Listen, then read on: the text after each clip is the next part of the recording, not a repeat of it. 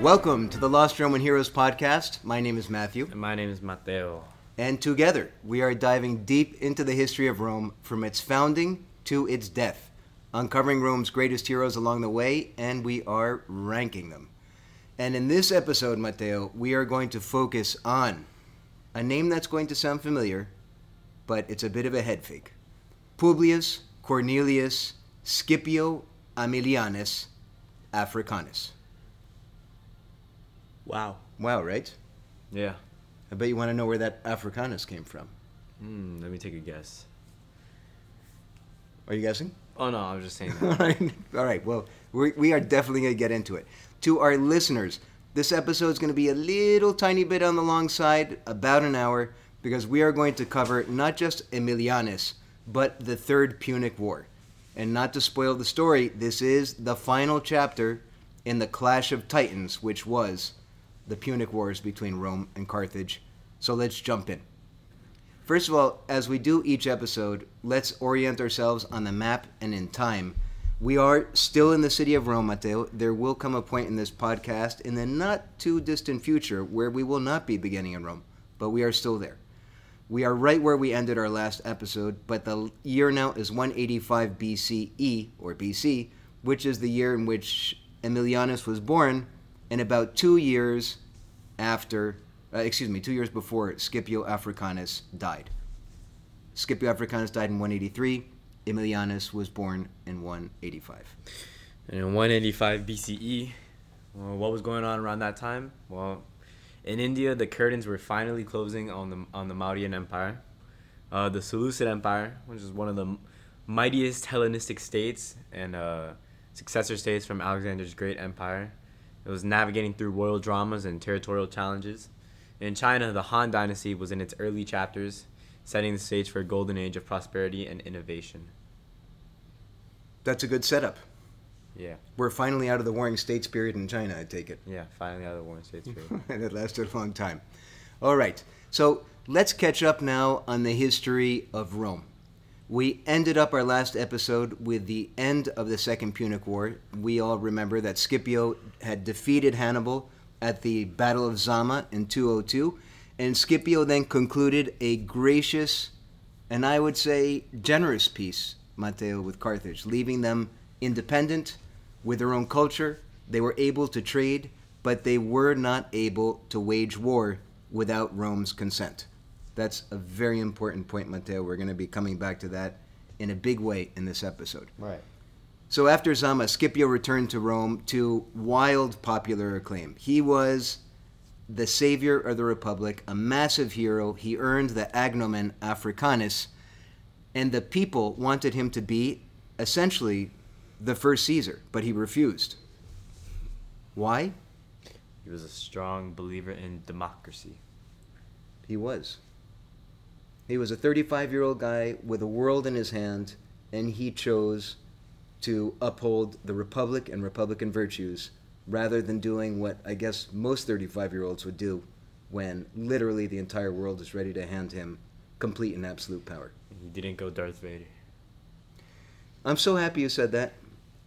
You said to me in the car the other day when we were talking about this episode in this period of the Republic that it reminded you a little bit of Star Wars and that epic scene when Anakin finally turns to the dark side. Yeah, and he's marching up the steps of the Jedi Temple, and you hear the Imperial March for the first time, and it's like Bum, bum, Yeah. bum, bum, ba-dum, it's the bum, transition from the. Republic to the Empire.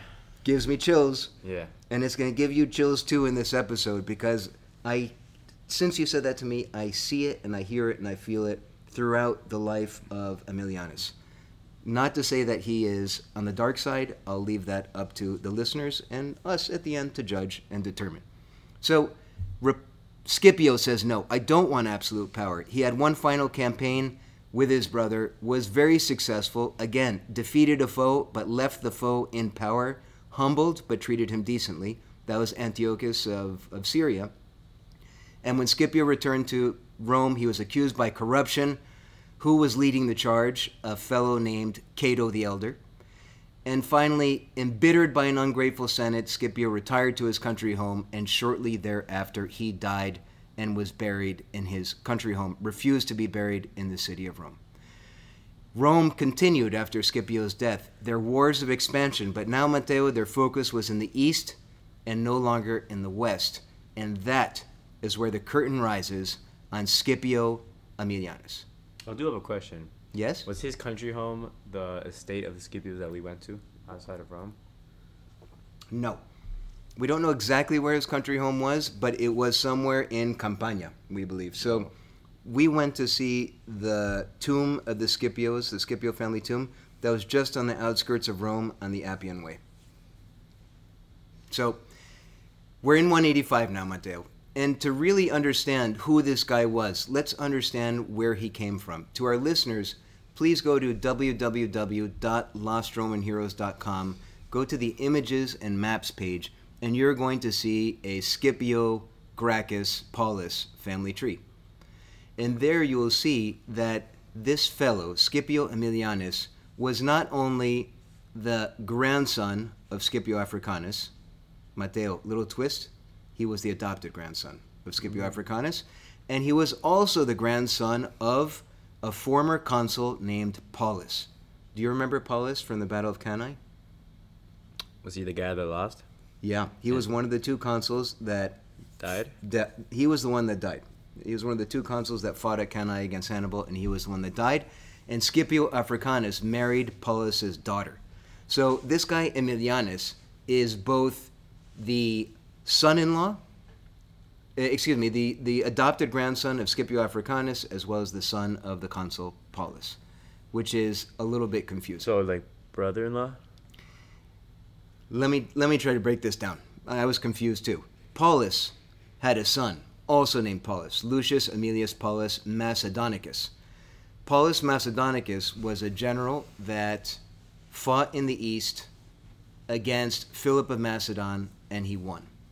Scipio Africanus was friends with this Paulus Macedonicus because Macedonicus, when Scipio Africanus was accused of embezzlement and defrauding the state by Cato, Macedonicus was one of the few people in the Senate that stood up for Africanus and said, absolutely not.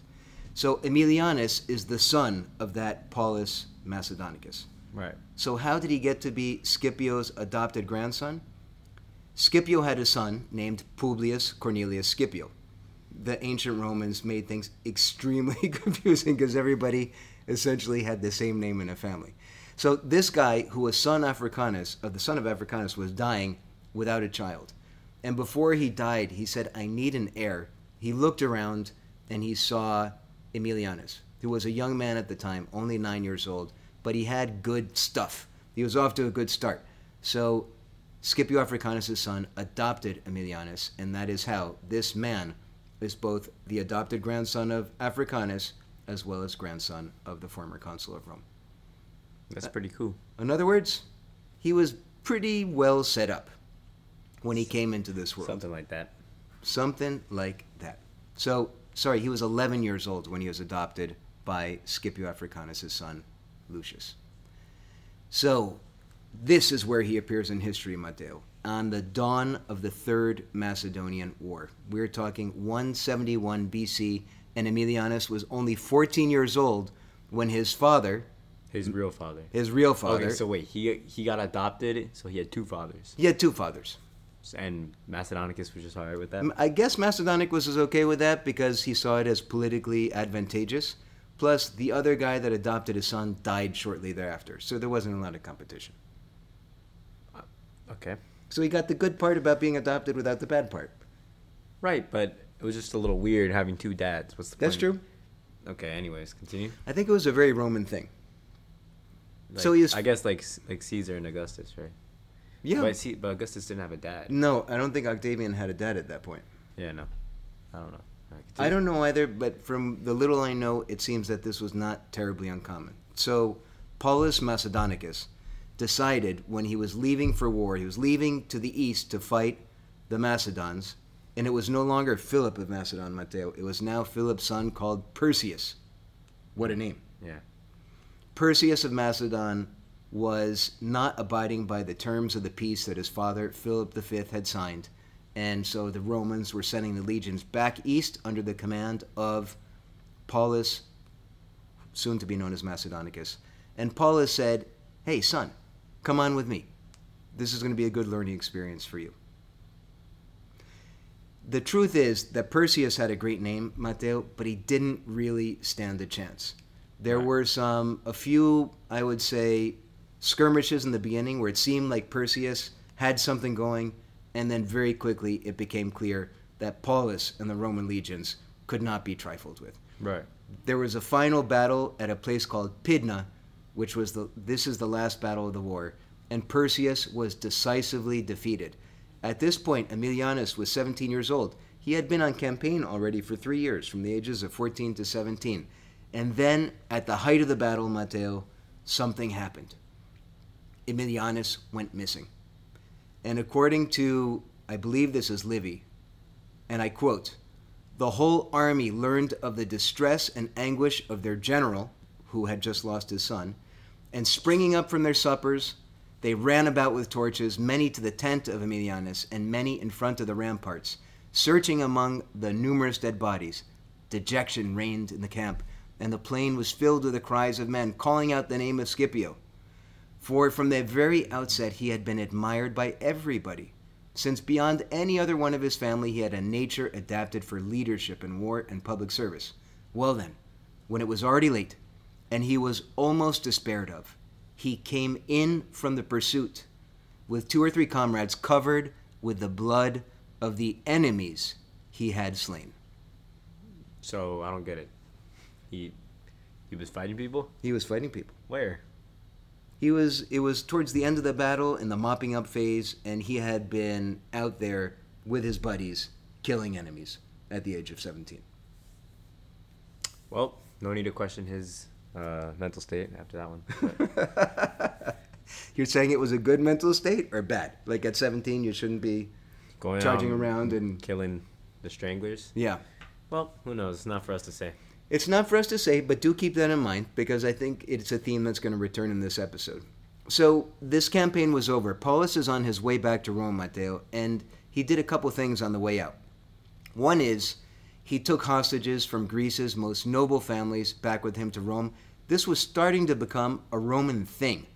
It wasn't what the Romans used to do, but it is what the Romans are doing now. They're taking hostages and they're taking slaves. And one of the hostages, Matteo, was a man named Polybius. Name ring a bell?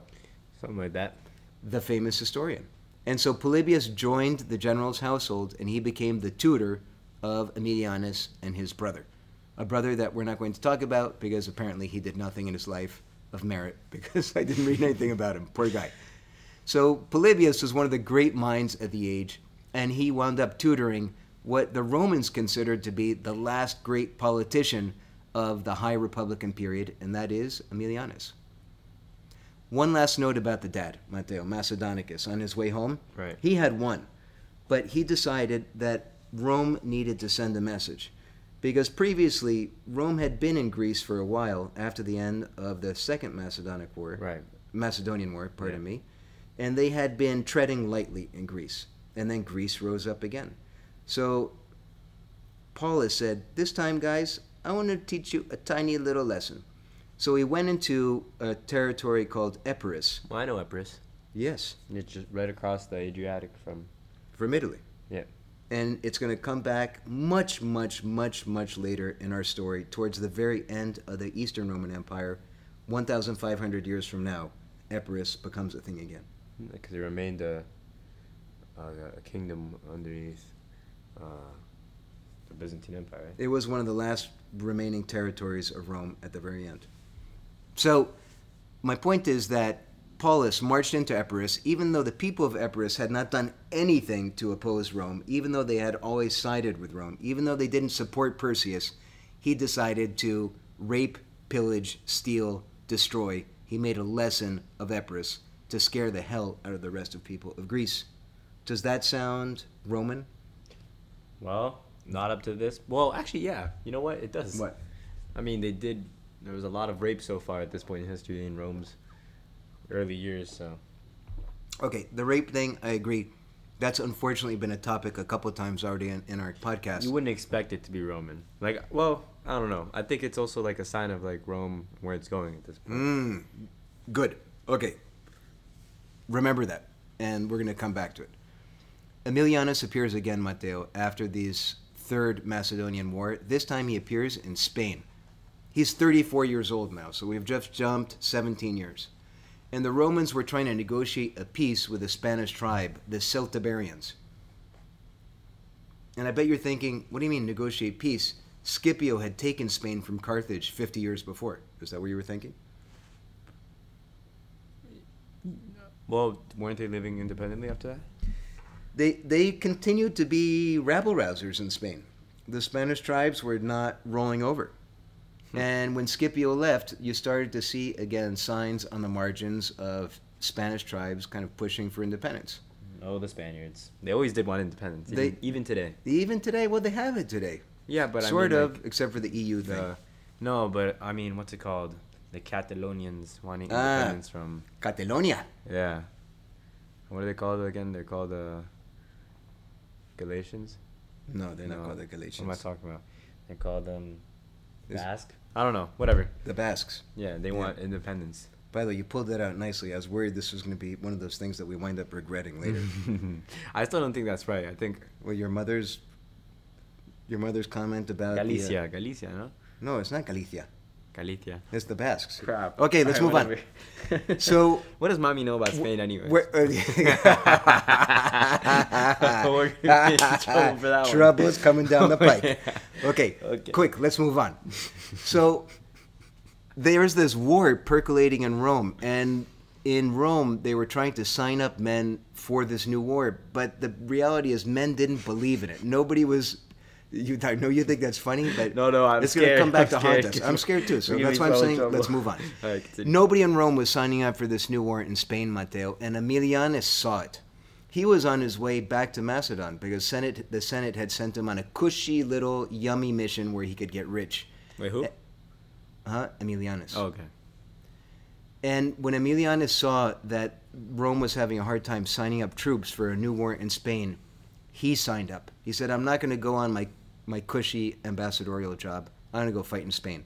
So the young men of the city, shamed by what he did, started signing up in droves, and he was off to Spain. I'm not going to get into the details of this war, but I will say, Matteo, he won what is called a mural crown. I do know what that is. You do? Yeah, it's the it's like a wraith, right? It that one's not a wreath. We talked last uh, about the grass crown in Fabius's episode. The mural crown looks like it's made of gold and it resembles a city wall or battlements, and it is given to the first soldier over the battlements in a in a war for a city. Uh, the first soldier to make it over and to plant a Roman standard on the walls of a captured city, and Aemilianus was that guy. He did that. And in this battle, Matteo, he also won what is known in Latin as the spolia opima, which is basically the armor of a slain king or a slain opponent. Because Aemilianus Wow. challenged the Celtiberian king to single combat, and he won. And those are the greatest of war honors. That's crazy. He's distinguishing himself. Yeah, I didn't know that the Romans did that single combat to end the battle type of thing. They, they did on occasion, and we're going to see it throughout history. It didn't happen often, but it did happen, including with one of my very personal favorites I'm putting out there right now, oh, Belisarius? Heraclius. Oh. So, while this young man, less young now, 34 years old, is getting his experience in Macedon and in Spain, Matteo, trouble is brewing. Matteo, trouble is brewing. And it's brewing in Carthage. Hmm. Does that surprise you? Well, they have a track record of brewing up some trouble, you know. So The question is, were they the ones brewing the trouble this time? the legitimacy is what you have to take into account, and is what is a little skeptical to me. So continue. I'm gonna, I'm gonna keep moving on. Hang on to your skepticism. All right. What's been happening with Rome's old nemesis? Well, in 202 they signed the peace treaty with Rome, and the tr- peace treaty had some nuances to it. You'll remember that they had to destroy their entire fleet of ships, of their warships, not their mercantile ships, except for 10. They had to stop training war elephants. Big bummer. They could no longer wage war independently. They needed to ask Rome for permission, and they had to pay a massive indemnity to Rome. Ton of money. But something funny happened, and I suspect that this is not going to surprise you because you've mentioned this in the past. Carthage was not a warrior nation, right? Mm-mm. What were they, in your opinion? Seafarers. They were a seafaring mercantile nation. Right. So, what do you think happened when they no longer were able to invest in an army? Because somebody said, no more. Your money can't go there. Well, they just had to put more money into the seafaring. They went back to their roots. And their roots were trade, and their roots were making money. And Matteo, they were making a ton of money. In fact, by the 150s, they were just finishing paying off Rome the war indemnity, and the city was thriving. They were thrilled not to be spending money on the military because that wasn't really who they were. But they had one little tiny problem, and his name was Masinissa. Mmm, not Masinasa. I have been saying his name wrong for the last couple episodes. I am sorry. Well, Yeah. you're just spreading false information at this point. I am, but I'm correcting it Now- right now. Now they're gonna start taking into account the legitimacy of this podcast. J- Well, to our listeners, I am coming clean. I have been mispronouncing Masinissa's name for the last two podcasts. It is really Masinissa, not Masinasa, even though I think Masinasa sounds better. Mansa Musa. you can't say that anymore, for example. Nope. So that dude is still alive. The guy who was enemies with Scipio, then became friends and allies with Scipio, and was critical in the Battle of Zama, is still alive, and he is about 87 years old now. For 50 years, Matteo, since the end of the Second Punic War, he has been the king of Numidia, and he has been attacking Carthage and chipping away and chipping away and annoying them and annoying them and taking territory, and the Carthaginians could not do a darn thing about it because they couldn't wage war without Rome's permission. So for 50 years, they've been sending very polite letters to the Roman Senate. Dear Senate, would you mind terribly? We don't want to bother you, but could you ask your friend Masinissa to stop attacking us and taking our territory? It's not nice. Because Masinissa was very much still a Roman ally. So after 50 years of complaining, in the year 152 BC, Rome sends, not the first, but they send a new delega- de- delegation. Don't know what happened there. They sent a new delegation to Carthage, mm-hmm. led by another Scipio. Just one of the bums that have the name. This guy was not a bum. Really? His name was Publius Cornelius Scipio Nasica Corculum. Does that name rock or what? That's cool. So, Publius Cornelius Scipio, Scipio we know means walking stick. Right. Nasica means pointy nose. Oh, that's cool. And Corcula means particularly wise. So this is a walking stick, pointy nose, very wise Scipio. He was cousin of Africanus, and he was actually married to his second cousin, a Cornelia, who was a daughter of Africanus. Nothing weird about that. N- A little incest, but light incest because Isn't that it's not his two sec- cousins. That's his. it's his two cousins, like two his- cousins, like second his cousin. niece, though. It's not technically illegal. It's his second cousin. Okay. It's not cool. I wouldn't advise it, but it wasn't illegal. And it still isn't today. So, guess who else was on this little fact finding mission to Carthage, Matteo? Our good buddy. Cato. I try not to dislike He's Cato Palpatine. profoundly. He is a little bit like Palpatine. I would agree with you. He can't shoot uh, beams uh, from his fingers, we don't think, but he can do other things. So let's Like let's get side into this. Yes, I think so. He's like you know that scene in Star Wars where Anakin's sitting watching the show with Palpatine, and he goes like, um, "Do you know of the tragedy of Darth Plagueis?" like that, and then he finds out he's the Sith Lord. That's like this. I feel it too. And I didn't think about it before until you brought it up to me. So let's keep going. He was a cranky old man, Cato the Elder. Even when he was a young man, he was a cranky old man. He was born in 234, Matteo.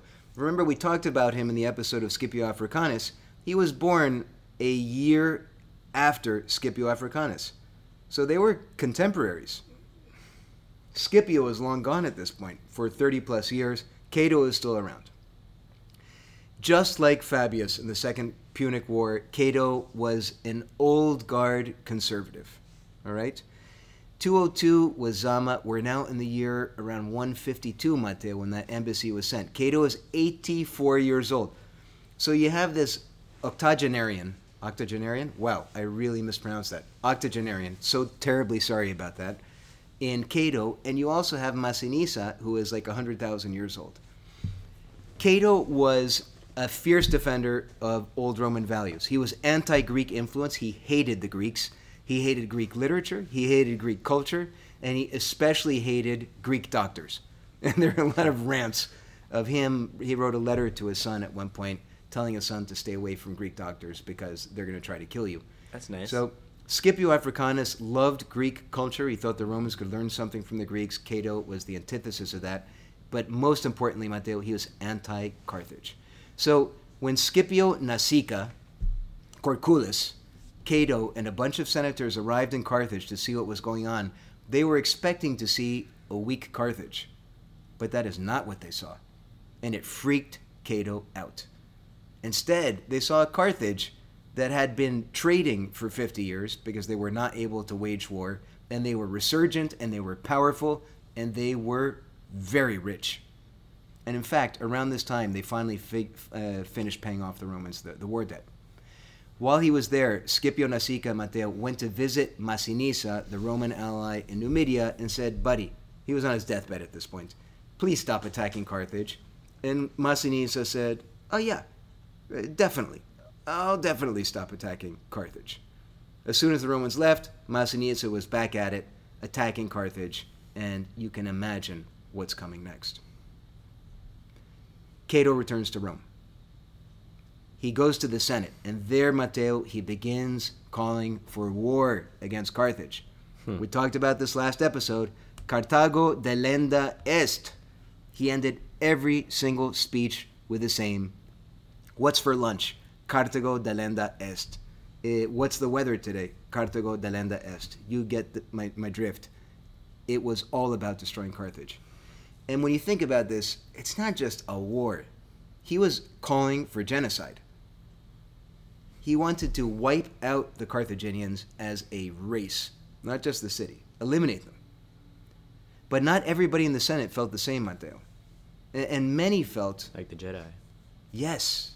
Many felt that for Rome to be Rome, for Rome to be able to stick to the old values, Rome needed a great enemy.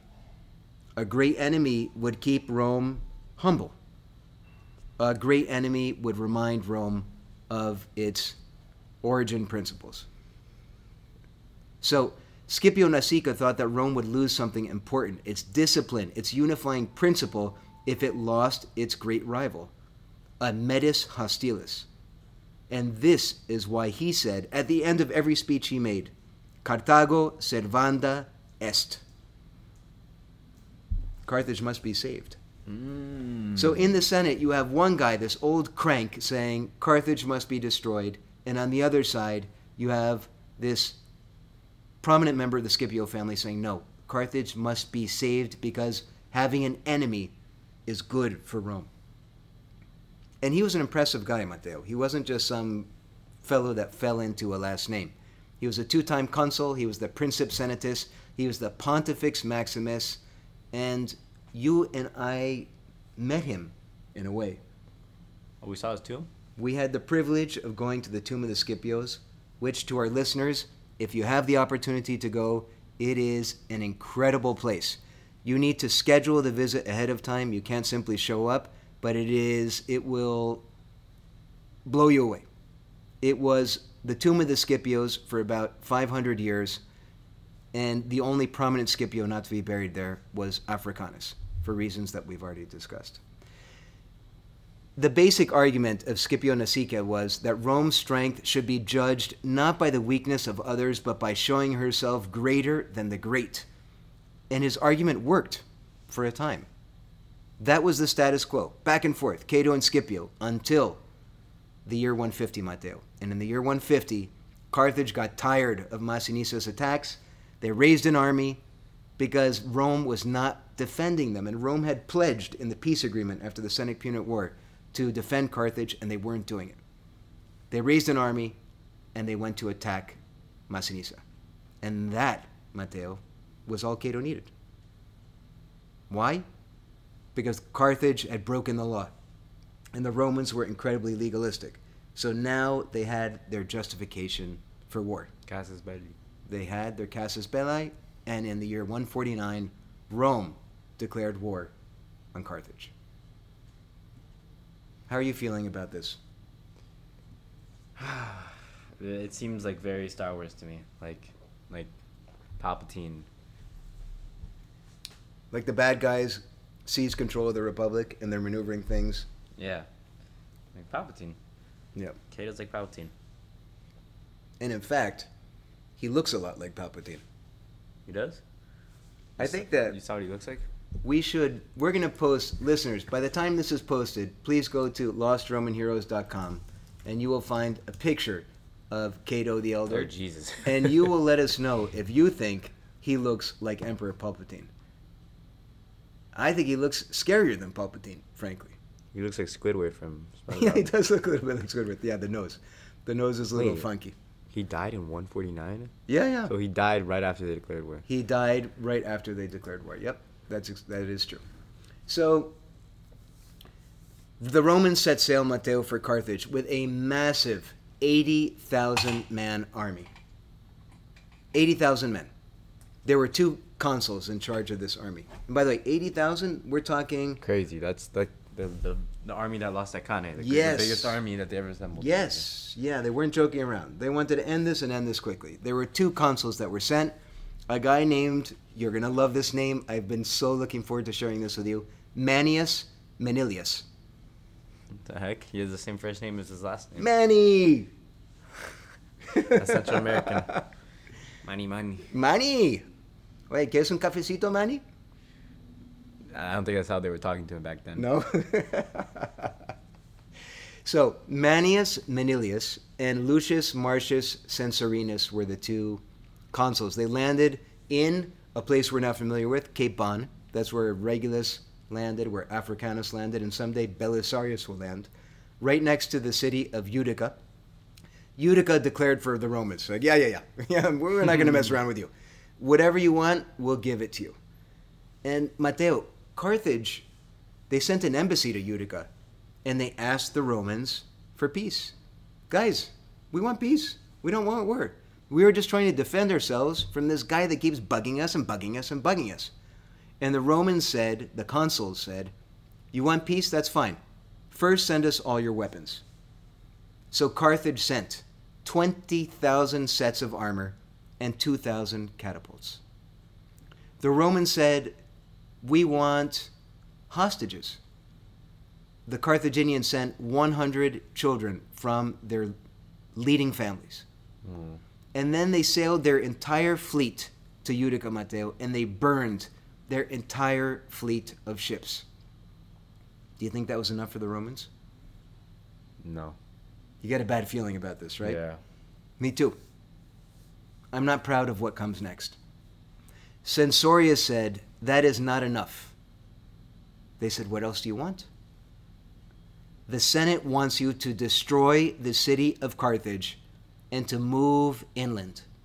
We will allow you to live, but the city needs to go. And you can no longer be a maritime power. You need to move inland. That was it, Matteo.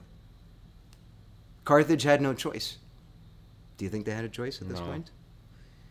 And they already set themselves behind so much by giving all that shit away and Yeah. burning their ships. So, it would be war. They had no choice. They had a general, a general that had been fighting previously against Massinissa, and they had arrested him because the Romans said that you shouldn't be fighting. His name was Hasdrubal. a name rich in history that we've seen over and over again in the last few episodes.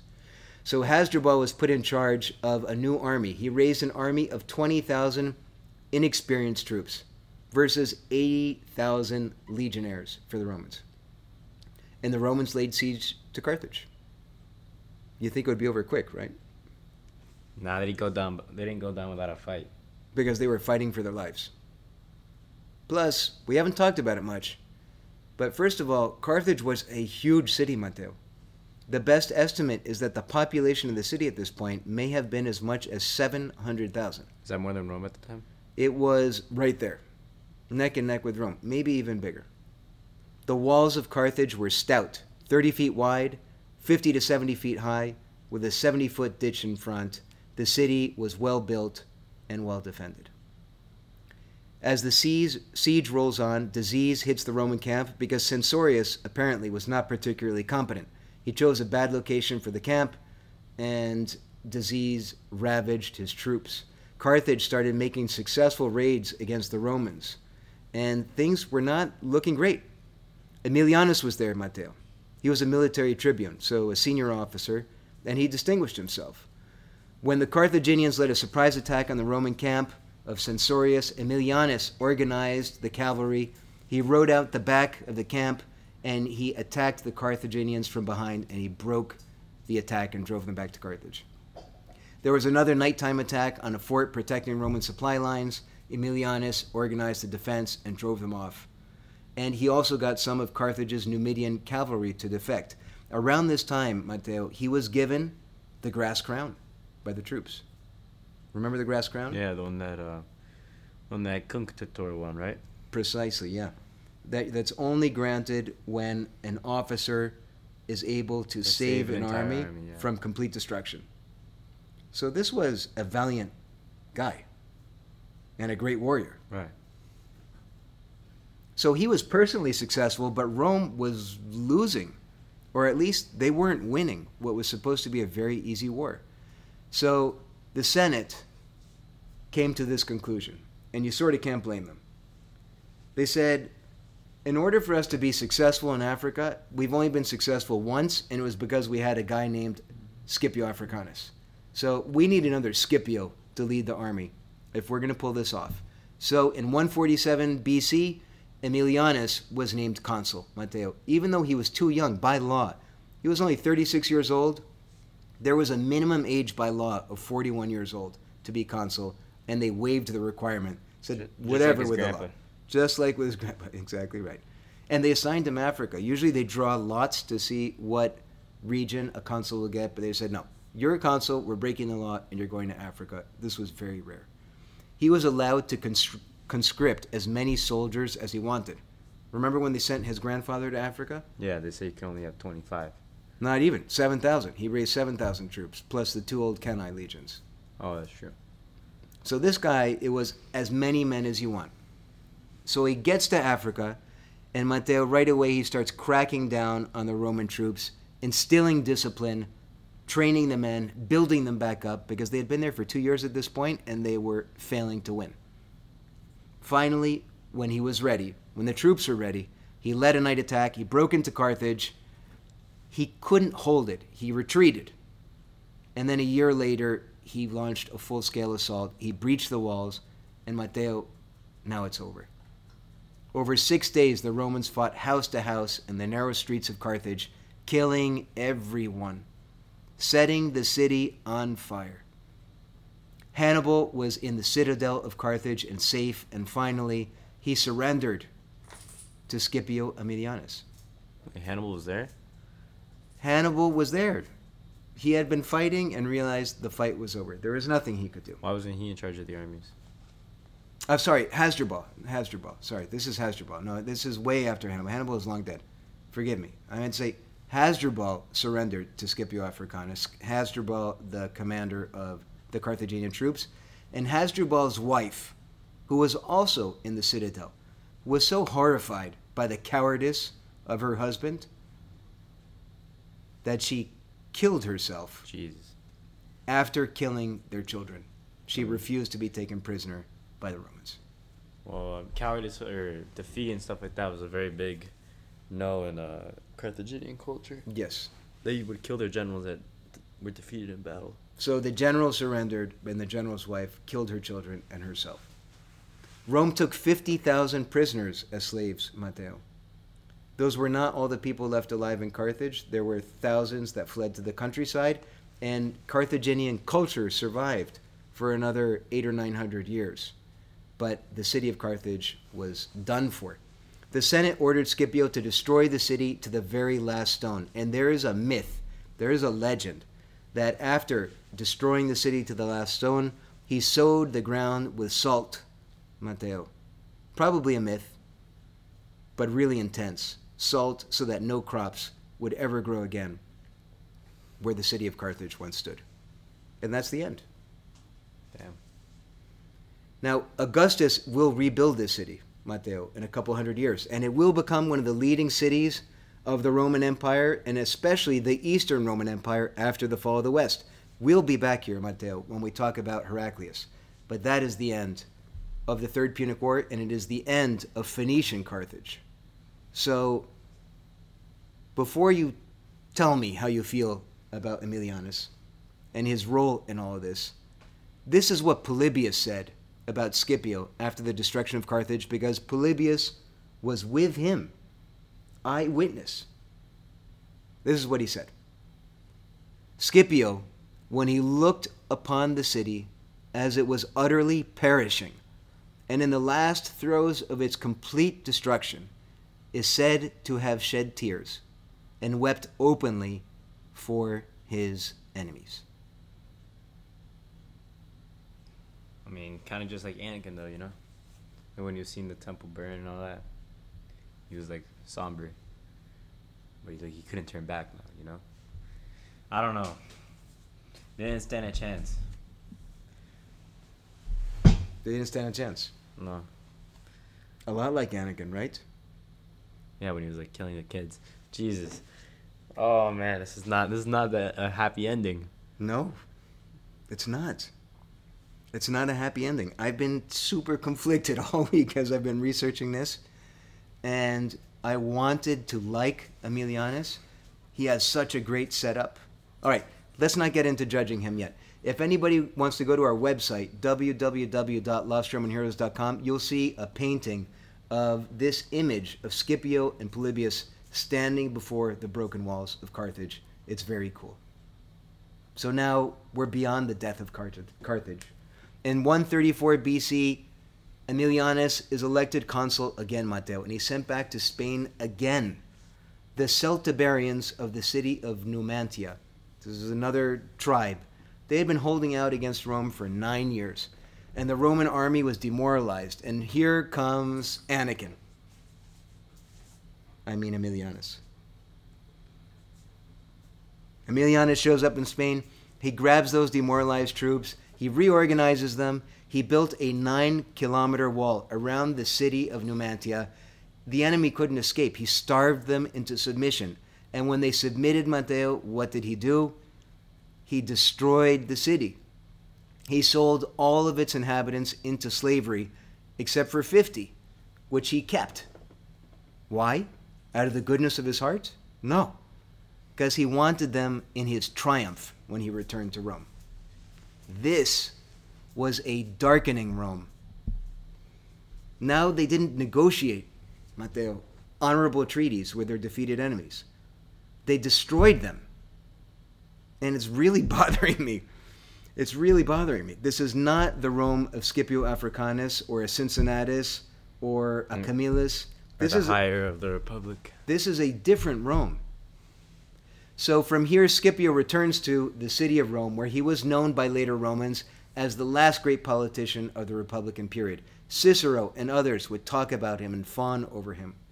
And this is kind of cool. Cicero wrote a fictional account of Aemilianus called Somnium Scipionis, Dream of the Scipios, about a hundred years later. And this is a little excerpt from it, which I think you'll like. This is Aemilianus dreaming. Upon his arrival in Carthage, he was a guest at the court of Massinissa, Scipio Aemilianus is visited by his dead grandfather by adoption, Scipio Africanus, hero of the Second Punic War. He finds himself looking down upon Carthage from a high place, full of stars shining and splendid. His future is shown to him by his grandfather, and great stress is placed upon the loyal duty of the Roman soldier, who will, as a reward after death, inhabit that circle that shines forth among the stars, which you have learned from the Greeks to call the Milky Way. That was written in about 60 BC about Scipio Aemilianus. Kind of cool. So, this Aemilianus character, we're talking about him like Anakin, but he was an intellectual, he was a patron of the arts and philosophy, he was pro Greek culture, pro conservative Roman values, and he created what was known as the Scipionic Circle, a group of 27 philosophers, Greeks and Stoics, artists and politicians in Rome. They were the best and the brightest.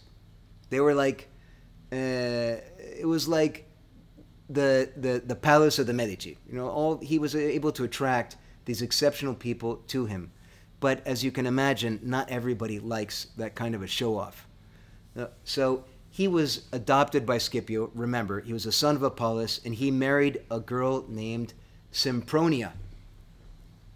Sempronia, Matteo, was a daughter of Cornelia. Cornelia Was his mom? was the daughter of Scipio Africanus. Well, his mom. So not only was this guy He married his sister. no, no, no, Yes. Listen, listen. Yes. no, no, no. He no, no. He was the adopted grandson of Scipio. Yeah, but his father, Paulus Macedonius or whatever, married his second cousin, who was Scipio's daughter, right? Eh, Who was Cornelia, right? Yeah, I think maybe I got one of their names wrong. I think I got one of their names wrong. He married his sister. because he was he married he didn't marry his sister. He married let's say let's call her a cousin. Anyways he married this girl named sempronia who was the daughter of cornelia who was the daughter of scipio africanus. Sempronia had two brothers. They were called tiberius and gaius gracchus we're going to talk about those guys in our next episode but suffice it to say that Aemilianus was not a big fan of his brothers in law. They were rabble rousers, they weren't conservative. They wanted to overthrow r- traditional order and Roman values. And there was a lot of conflict there. And shortly after this period of time, when he returns to Rome after his success in Spain, he dies. 129 BC, he was 55 years old. And some say, Matteo, that he did not die of natural causes, rather, that his mother in law and his wife conspired to kill him because he was not supporting his brothers in law, known as the Gracchi. And that is the end of the story of Aemilianus.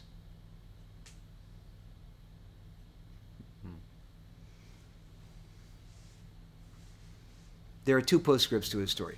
One is something that I think will blow you away and you'll like, because I feel like we're in a bit of a funk now after his story, because we've moved over to the dark side. A little tidbit of juicy historical fact for you. In 1985, Matteo, 2,131 years after the Third Punic War ended, the mayor of Rome, a guy by the name of Ugo Vetere, and the mayor of Tunis, which is where the ancient city of Carthage lies today in Tunisia, a guy by the name of Kedi Klibi, signed a peace treaty on the 5th of February, officially ending hostilities between Rome and Carthage. That is awesome. Right? That's awesome, yeah. I thought that was incredible too. Maybe we can find a picture of them signing the peace treaty and put it up on the website. Yeah, that'd be cool. And we will just say this as we close Aemilianus's episode, because it's been haunting me all week, Matteo. Change is in the air in Rome in 146 BC. 146 BC is the year in which Carthage is destroyed. And it is also the year, Matteo, across the Mediterranean in the east, when the Romans destroyed ancient Corinth in Greece. The Corinthians had been pushing back on Roman encroachment on Greece, and Rome's response was not to defeat the Corinthians, but to destroy the Corinthians. They burnt the ancient city to the ground because they refused to submit. What has changed in the Roman character? Why is it becoming this darker thing? It is now submit or die. It is not the Rome of Scipio Africanus of 50 years before. And you said it, and we talked about it at the beginning of this episode. It is like Luke walking in, not Luke, uh, Anakin walking into the Jedi Temple to kill the young Jedi. Something fundamental is happening here. And it's not the only thing. We see it in other ways. Roman generals in the field are becoming more and more powerful, Matteo. They're becoming richer. They're taking loot for themselves. The Romans are victorious around the Mediterranean and they're bringing back tens and hundreds of thousands of slaves into Italy. Italy and Rome was a place of soldier farmers. Now we just have soldiers because the farmers are no longer needed. Now we have senators with their massive farms employing slaves that they don't need to pay. Something is afoot. Roman society is divided between the haves and the have nots more than it ever has in its history, and it is setting us up, Matteo, for the last chapter of the Roman Republic before the rise of empire.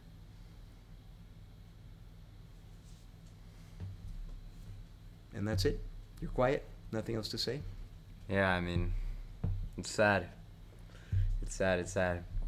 My personal favorite era was the High Republic era in Rome's history. So Yes. it's a sad thing to see. My last comment on this is that I agree with Scipio Nasica's, which is Rome needs a great enemy to be great. And to some extent, you and I talked about this in our introductory episode, which is can you be a hero if you're just beating up on everyone? Can you be a hero if you don't have a challenge to stand up to? Right. And they're eventually gonna have another, another mortal enemy. Which uh, if I believe I'm saying the quote right, it's the two eyes to make the world go round. Yes, you're absolutely right. The Persians will be a mortal enemy, and in some ways, the barbarian tribes and the Goths and the Vandals, as well, and the Huns, will present mortal threats to Rome. So we'll come back to that, and which is one of the reasons why I love the story of the later Roman Empire. But it's But- never gonna be the same though, There, it will never be the same. because the Rome, like, in the in the Republic era, Rome saw Carthage as being like their equal, you know. Yes, But even later on in history, like Rome never sees someone else as being their equal again. only Persia. Equal in war, equal in culture, equal in civilization. Only Persia. Only Persia. So we'll get back there. All right. That's it for Aemilianus Matteo. It is time now to rank him. First, how would you rank his military success? but is that real success? I mean, it wasn't even. It shouldn't have even been a, ch- a challenge, like statistically. You know what I mean? Like, I don't know. When it comes to later on, you said he fought the The Celtiberians? yeah, the Celtiberians. I don't know anything about them. Yeah. I don't know anything about that battle, but I guess he was successful there too.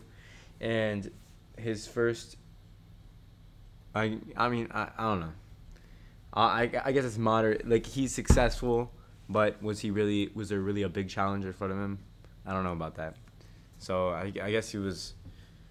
So a five is average, Yeah, a ten is a 10 is Scipio Africanus. and a zero is you should you. Everything went wrong. Yeah. So I'm gonna give him a six. You know. okay. You're going to give him a six. Yeah. I think I'm going to give him a five. But I'm, I'm with you. Six is good. All right, let's talk now about his political uh, uh, success. On a scale of zero to ten, how do we rank this guy? I mean, I don't really know a lot of what he did in politics, but I guess the Senate, they loved him a lot, right?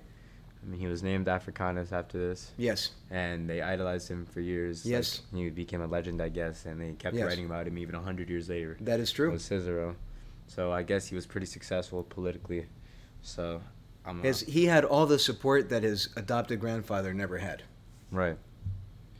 Yeah, So- I mean, they said that he could raise as, as many troops as as he, as much as he wanted. They gave him consulship and broke the law, even though he Yeah. was, he hadn't really done like as much as Scipio did to be put in that position. Yes. So I guess I'll give him an 8.5. He did pretty well. I, I, agree with you. I, I think 8.5, why not? I, I was thinking 8 ish, uh, but I'm good with that. All right, I'm going to go for a solid 8. And, all right, Matteo, this one is like the most subjective, but it, it means a lot to me. His cool hero factor. What is his coolness? This guy that was weeping in front of the walls of the city that he just destroyed. I, I'm, I want to give him like a two. I don't think he's cool. I'm actually really upset with him. Yeah, I don't really particularly like him. You know, Nor do I. he let himself. I mean, it looks like he was in it for like the personal glory, you know. Mm. Especially like later on, you see him taking like obliterating a city, a city, and just taking back fifty slaves Yeah. for his triumph. It seems like he was just thinking for the glory, and which does not resemble his grandfather at all. No, I was just thinking that. If Scipio Africanus had received the order from the Senate to destroy Carthage, would he have done so? I don't know, but I don't think he's very cool either. So I'll go, ahead and give him a two as well. Yeah. All right. So we're, we're giving a two. And, you know, as we're doing the scoring, you can see, and we've been talking about this the last several episodes, there's going to come a point where we're not going to be giving these high marks because we're going to be getting out of the realm of the gods and into the realm of mortals. Yeah. And this feels like our first mortal. Wouldn't you agree? Well, I Maybe like Fabius was immortal. I think yeah, I think in the past we had some too, but yeah, he's just I don't know. So let's move on to his impact on a scale of 0 to 10. How would you rate his impact?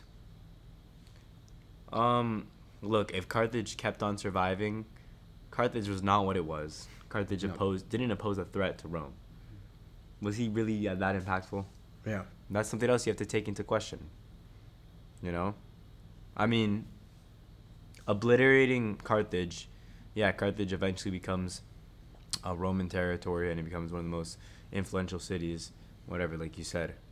Either ways, I think Carthage would have still succumbed to Rome and become, you know, one of their big staples in Africa. So I'm not sure how impactful he was. I mean, Carthage didn't really oppose a threat to Rome. Yeah. They had 20,000 soldiers, green soldiers. They didn't have a fleet because they just burned it all. In either ways, they didn't have warships. Remember, Yeah. they were just mer- merchant ships. Yeah. So I don't know. I don't think he was very impactful.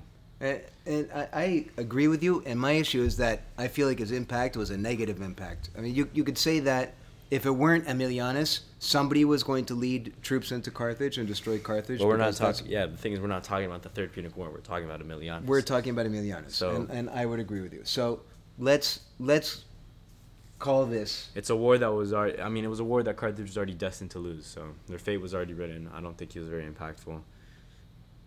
Yeah, I'm gonna. So so score it. I'm gonna say anybody could have done that. All well, right. even though like we kind of saw that whoever was leading the army at that point had been doing a bad job. The- yeah, two consuls Still, were trying to do it and they couldn't. but still, But we got we captured that in his military success. Uh, this is about his big picture impact, and I'm going to go low. Me too. Even though the Romans themselves said that he was impactful, I I just don't Well, feel. that's because they're trying to hide in their own hubris. I- I which is tend- something that they had did a lot. Try, m- you know what? I think there's truth to what you say. So, what are you thinking? I'm thinking like a four. Yeah, I'll give him a four too. Okay, so two fours. That gives Scipio Aemilianus a 49% Matteo, a 39.5. Which is And I- that- is that our lowest score? That is far and away our lowest score to date. So, Scipio Africanus, uh, Aemilianus, that leaves us with one last question to ask, which is Does this guy belong, Matteo, in our Hall of Heroes? I'm I'm gonna say no. You know I'm going to say no. I'm gonna say no. Yeah, and I know you're gonna say All no right. too. So, Aemilianus, you're not in. You are not in, and you are now officially our lowest scorer after the next lowest scorer is Aeneas And he broke our streak at of heroes 57%. since Romulus. Yes. No, we didn't put Fabius in the Hall of Oh, Heroes right, either. Right, right.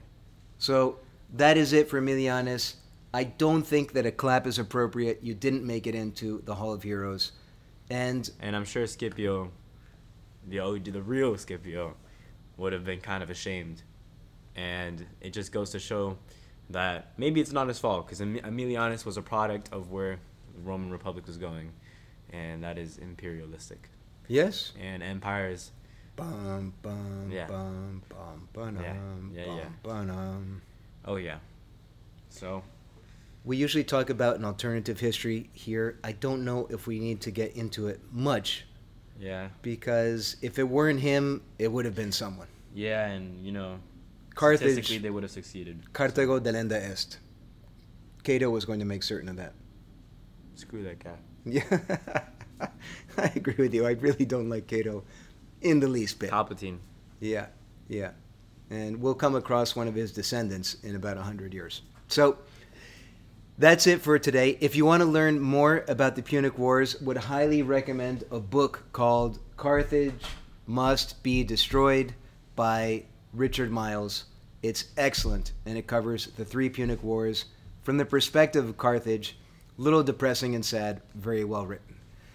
Uh, if you're interested in seeing to our listeners where we are with our list of heroes, we're now publishing the list on our website at www.lostromanheroes.com. We added a new tab on the website which has the list of heroes. We'll update it after this goes live so you can see how people rank and stack up so far. We begged you last week for reviews and going to beg you again. Please, to our listeners, we know you guys are out there and listening, and we're so proud to see the downloads growing and new countries coming online. But we really need reviews because reviews are so impactful in terms of getting the podcast good placement on Spotify and on iTunes and wherever you you listen to your podcast. So please, it doesn't need to be an elaborate review, just a few words. Good, bad, or indifferent, it doesn't matter, but we really need to hear from you. Thank you. On the subject of new countries, you are popping up all the time. And this week, I was super excited to see Puerto Rico, Argentina, India, and Spain. España. España, we were just talking about. yeah, we were. Galicia. Yeah. I think it is Galicia, by the way. yeah. I really hope I don't get that N- wrong. No, I'm sure you're not right. It's the Basques. The Basques have been wanting to break away for a long, long time, but it's okay. We'll, I'm Mm. sure we'll get good feedback once we post this uh, from people that have different ideas. Is So- Galicia the people that became Portuguese? No. I'm, I'm so confused. Oh, okay. I You- should stop. we should stop inventing on the podcast because then Yeah. it's out there. Yeah. And so now, as we always do, would like to read at least one, Matteo. Let's read one um, a review. And the review that I would like to read is from uh, a listener called My Time Monday. Would you please read that one? Right. Monday ritual, five stars. I have to say, Mondays have become my favorite day just because of this podcast. I have always loved history, but find it dull sometimes and my mind wanders. It's not a possibility with this show. The duo's banter and relaxed approach make the topic fun and engaging. I would love to see you guys in video. Please keep it going. Awesome. Love the review. Matteo, what do you think about the video idea of us recording one of our podcasts and posting it onto YouTube? I don't know, maybe one day. Yeah? Maybe if we see a little more growth. If we see more, okay, all right. Well, someday I would love to do that. I think it would be fun. Anyways, to all of our listeners, thank you so much. Please leave us reviews or email us at info at lostromanheroes.com or contact us on Twitter, Twitter uh, at Lost Roman Heroes or Instagram hashtag Lost Roman Heroes. We would love to hear from you, and we will see you next week. Next week, we've already mentioned it, but we're going to be talking about Aemilianus's brother-in-law, Tiberius Sempronius Gracchus. Tiberius is one of my favorite names. Fantastic name. Yeah. Gracchus is a cool last name. Nah. Eh? Gracchus is alright. Gracchus? Yeah. Not so cool. Well, we'll see if he did cool stuff. Gracchus sounds like someone that doesn't take showers. He was, I'm sure, a guy that did not take showers, and you will see more why the next week. In the meantime, I think that we can all say that the times they are a changing for Yeah. Rome. Bum bum bum bum bum bum. We'll see you next week. Bye. Bye bye.